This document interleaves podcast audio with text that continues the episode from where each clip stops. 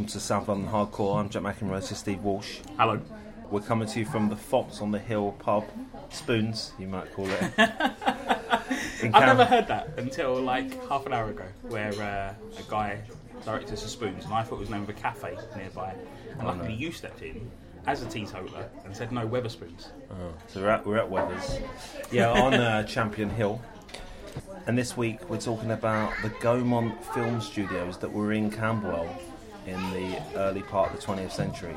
Last night there was a screening of 14 films made at Gaumont Studios uh, at Dog Kennel Hill Wood.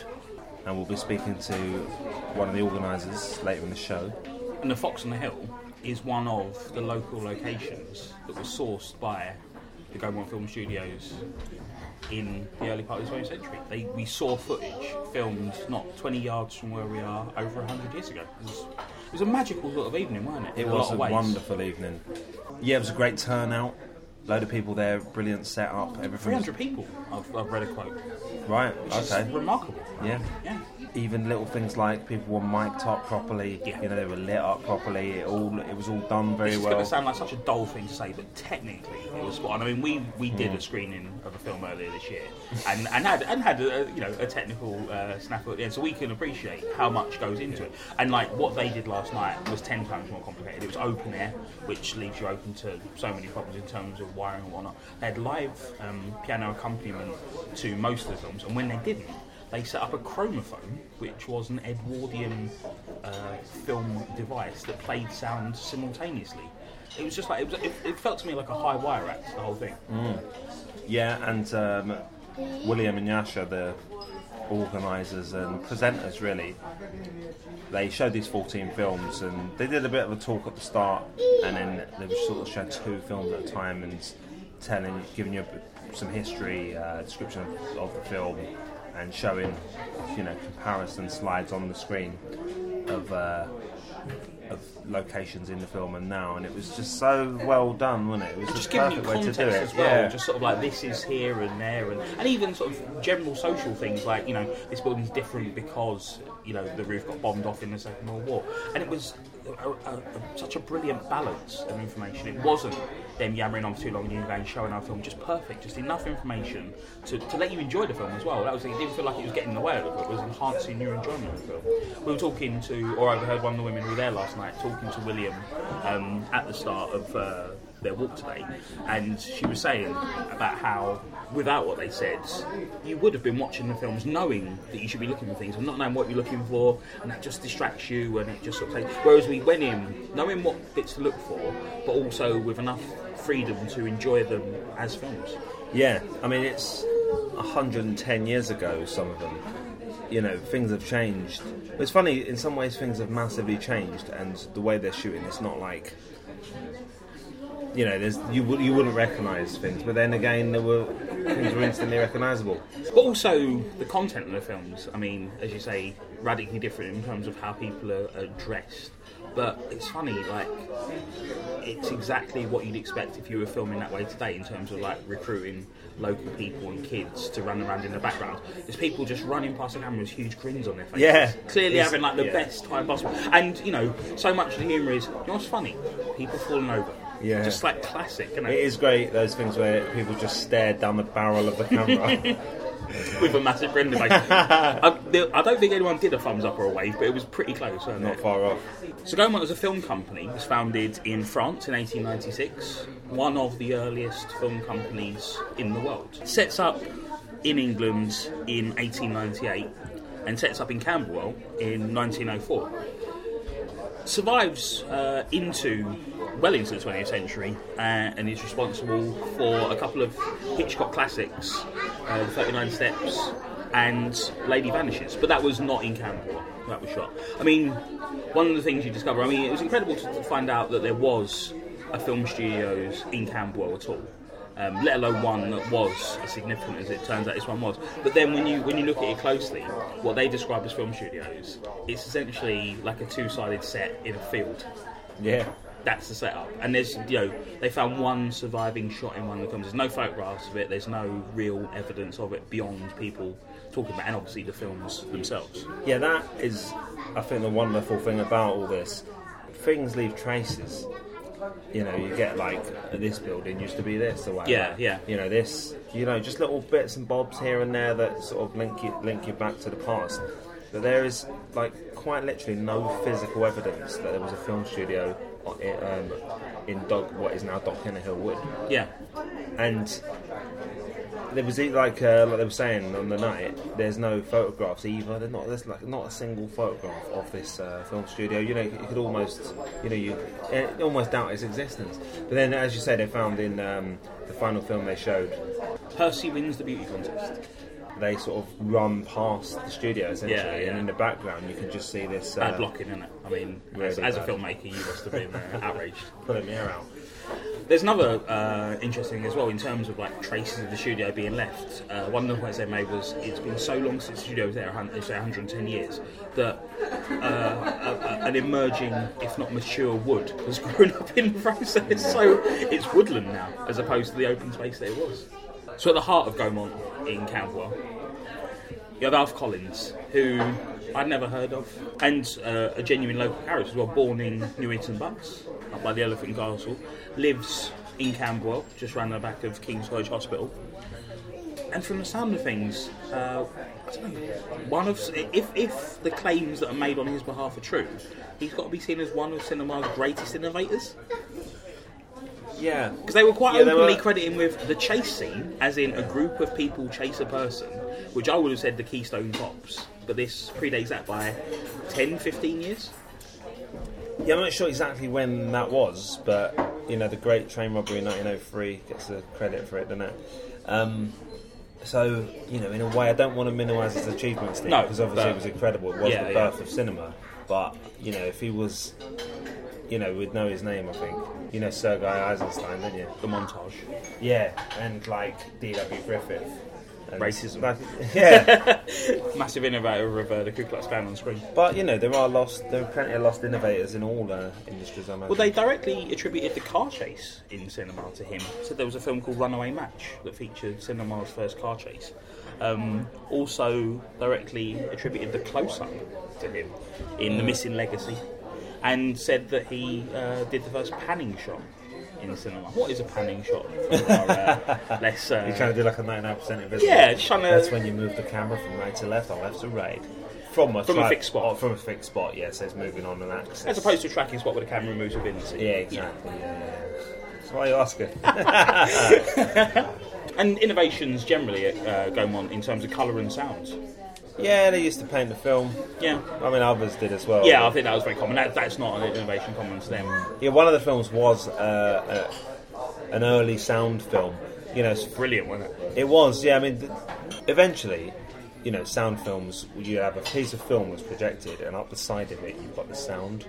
Um, so it's like perfectly synced together. But there was a period, you know, before. What's the first one? Is it jazz, the jazz singer? That's right. Yes. Before that, you had people would show a film and play a record, and uh, so it was it was syncing, but only because there was someone using two very different devices to sync them together. And it was one of those films. It's extraordinarily early. What was the year? Do you remember? I don't. It would have been sort of 1905, 1906, I think. And that was that was that was one of the highlights, wasn't it? Yeah, because it was really funny as well. It's essentially What was uh, it called? I got up one morning. It was one fine morning. It was a lovely morning, but it's um yeah, it's a musical sketch on screen essentially, isn't it? Where a man's sitting in his study and he wants to write a poem, and every oh, time he what sits, did I do today? Is it Irish? I don't, it was Irish or American. They were trying to go for the accent. It was a very odd sort Yeah, of there's accent, just wasn't almost a touch of Welsh about him as Yeah, well. Yeah. Um, and then he's just but the, the gag is he keeps getting interrupted. Yeah. And uh, oh, what was I going to do? Oh, I was going to write a poem. And that's the thing, he gets interrupted like for seven seconds at a time, but in those seven seconds, he almost Yeah. forgets. He has to reiterate, oh, I was writing a poem, and he sits down to write the poem again. Big laughs, wasn't it? Yeah, from us, particularly, Yeah. because it was it was genuinely funny. What was wonderful about that, and about a lot of the things, is that when you see early silent cinema, you see American stuff generally. Yeah, you know, yeah. you, you watch, say like if like Chaplin, say I've seen more probably Chaplin than any other silent film stuff, but it's all American. Yeah. none of it's none of it's Keaton, Lloyd, you know, Yeah, the people I mean, that we talk a- about. I've seen like, a couple of early automatically. Hitchcocks uh, that, are, uh, that are shot in England.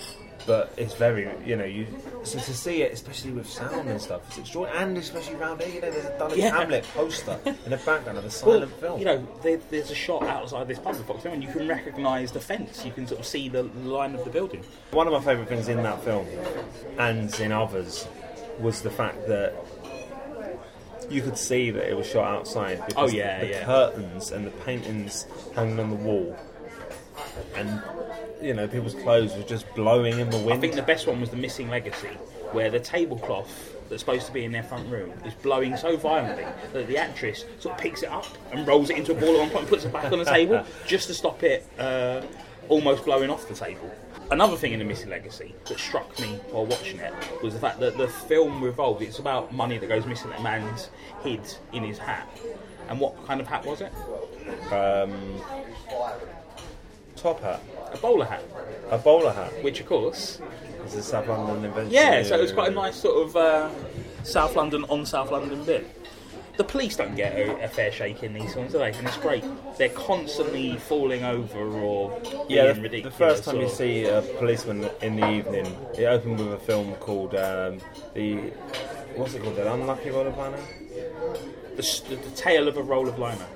Yeah, and it's a one one note thing really of a guy just walking around with a roll line and just hitting people in the head with it Yeah. every time he turns. It's around. something that we think more of in terms of ladders, I think, in terms Yeah. of silent film films in general. But yeah, a very interesting, just sort of like looking at the date of it, 1904, and sort of going, how many people before now Hmm. have pointed a camera at someone with an object that's knocking people over as they as they turn around?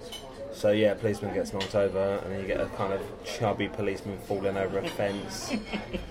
Another thing I spotted that intrigued me was in the final film uh, when Percy won the beauty contest, which is about a man who sees the opportunity to win a beauty contest and cross dresses to enter and successfully win. There's a chase and they realise he's a man and they're after him to get their money back. Hundred pounds, which would have been, uh, you know, A lot of money. a lot of money. Um, did you notice the name, the, the, the venue for the beauty contest? Mm, can't remember. The Tootsie Sporting Club. I did. Yeah, that made me think. Is Tootsie like a? Uh, is that a cross cross dressing? Yeah, because obviously, you know, 70 years later, Yeah. Dustin Hoffman's in the film Tootsie. But apparently, and I did like as much of a dig as I could in 12 hours was watching the Titan today. Tootsie, the Dustin Hoffman film, is named after Dustin Hoffman's mother's dog. Right, So it's just purely co- coincidental, but like- right. But that still makes me think about the original film, where like, why would that be a good name for a sporting club? Two Team Sporting Yeah, Club, yeah, yeah, or yeah. just a very odd name, an odd sort of coincidence that would correspond in these two things that have a similar thematic thread. I mean, speaking of sporting clubs, you know, we mentioned Dulwich before, but you know, the first footage of, by some distance, of, of Champion Hill, you know, uh, the Dulwich Hamlet ground, when it is literally just a, a pitch that's been fenced off, isn't it? It's goalposts. Incredible. It's goalposts. That's as much as you can do to identify that there's a football runner. And obviously, um, uh, is it in uh, Personal Beauty Contest? But when you see the poster uh, for Oh, it's in the same film, For a isn't match, it? Yeah, yeah. you know, Dulwich Versus Hamlet- Shepherd's Bush, Yeah, yeah, yeah. But yeah, that was quite, a- you know, sheep running across and, uh, you know, people in drag chasing each other across what is now uh, Sainsbury's. At one point in the evening, I wrote something down on a post-it and showed it to you, and refused to explain what it was. I don't know if you got a good chance to see it or read what it said. Uh, Mamet. I'll show it to you again now. Chekhov, yeah. Chekhov, spelt wrong. Yeah, I was left, going to left say out the that. H because I've just hurriedly uh, uh, scrambled down. And I, I wrote that down during the film The Blacksmith's Daughter, which is a very sort of straightforward morality tale about a blacksmith's daughter who's courted by a worthy suitor, but also by a cad, and she chooses the cad and goes off with the cad who abandons her and leaves her, and she comes back, and the suitor ensures that she's reconciled with her father. But the thing that struck me was early on in the film. You see the front room of the blacksmith's house, and there's a gun, there's a rifle above the fireplace. And obviously, they're using the same sets and props over and over.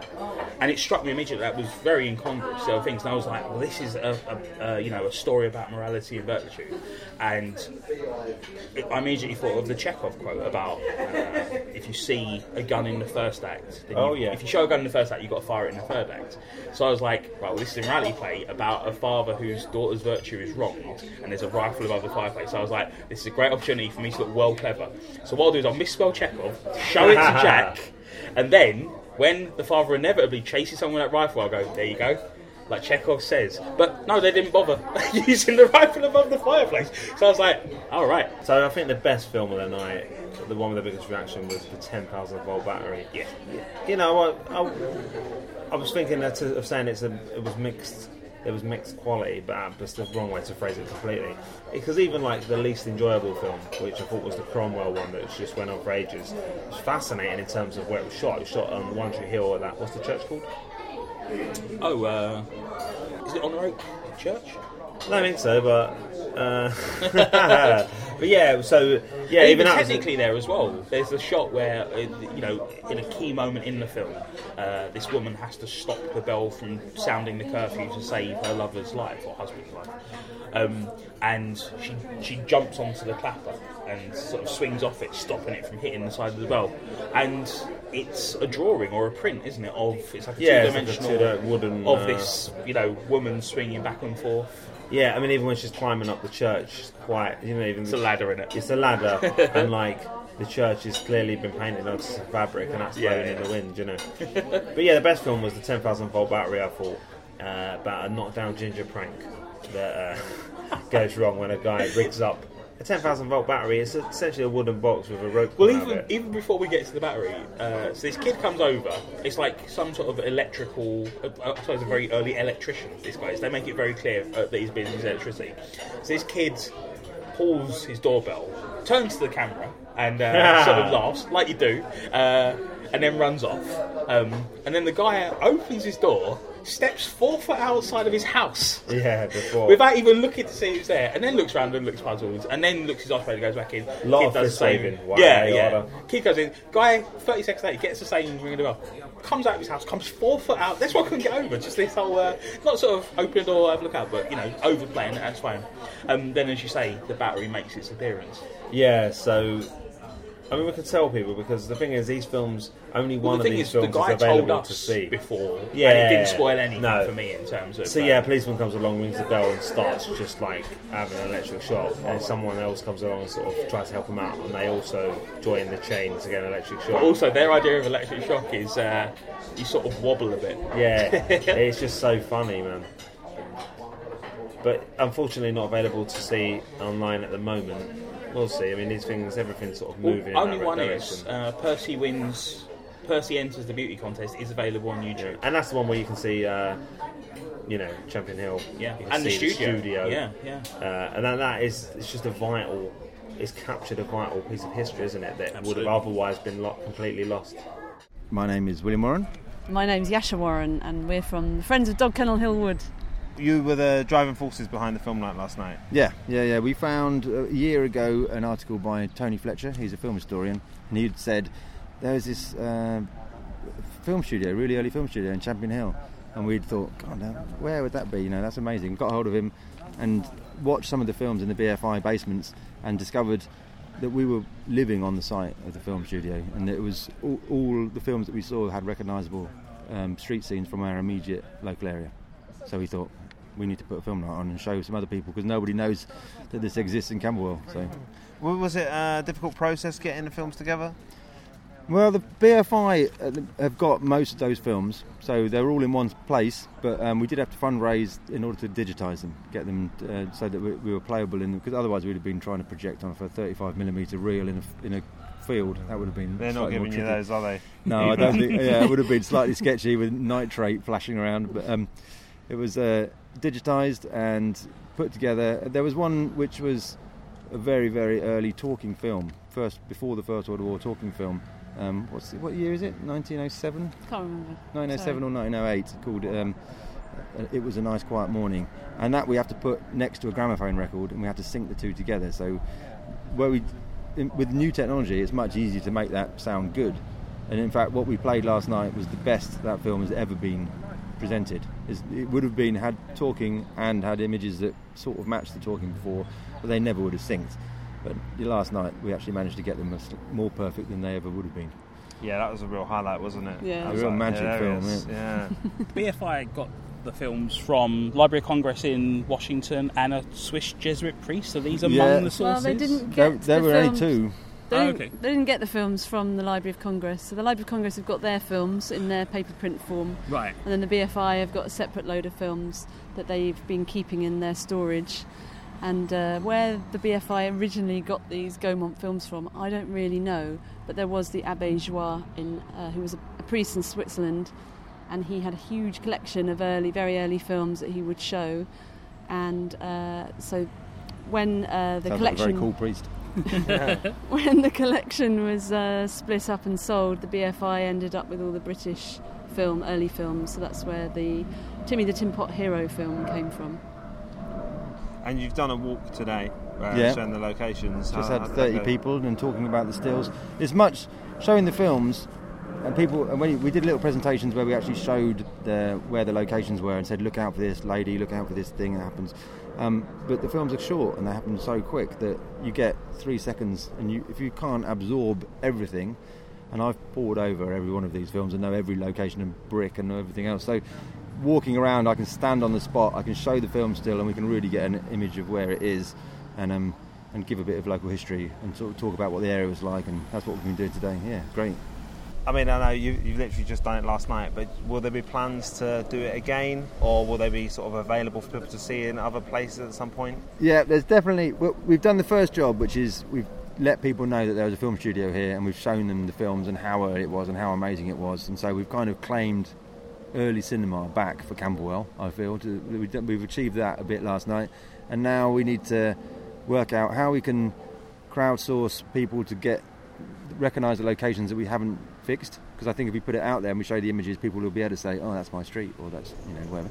Um, and we can probably show some of the clips of those films, the films that we showed last night. We can show. We, I don't think we're allowed to show the whole film on our websites, but we'll show, certainly show clips. Um, we want to put up some blue plaques around here and let people know that you know these important things are happening here. Um, But we might be doing Camberwell Free Film Festival have invited us to possibly re-screen the films Mm. next year, which is around March time. So there might be an opportunity. It wouldn't be outdoors again, but um, there might be a chance to re-show them. And the BFI have still got another 18 that we didn't show. And the Library of Congress have got 20 that have been mislabeled as American films, but are in fact English films filmed on this site. So we're going to go out and raise, that's going to be quite a lump of money, I think, but raise some money and get them turned into film and then turned into digital copies, and then we can see what, what they've got. So at Friends DKH Wood is the Twitter uh, account, and the website is www.friendsof thank you friendsofdkhwood.org forward slash film night if In you the want middle to. of a hyperlink. Hate it when that happens.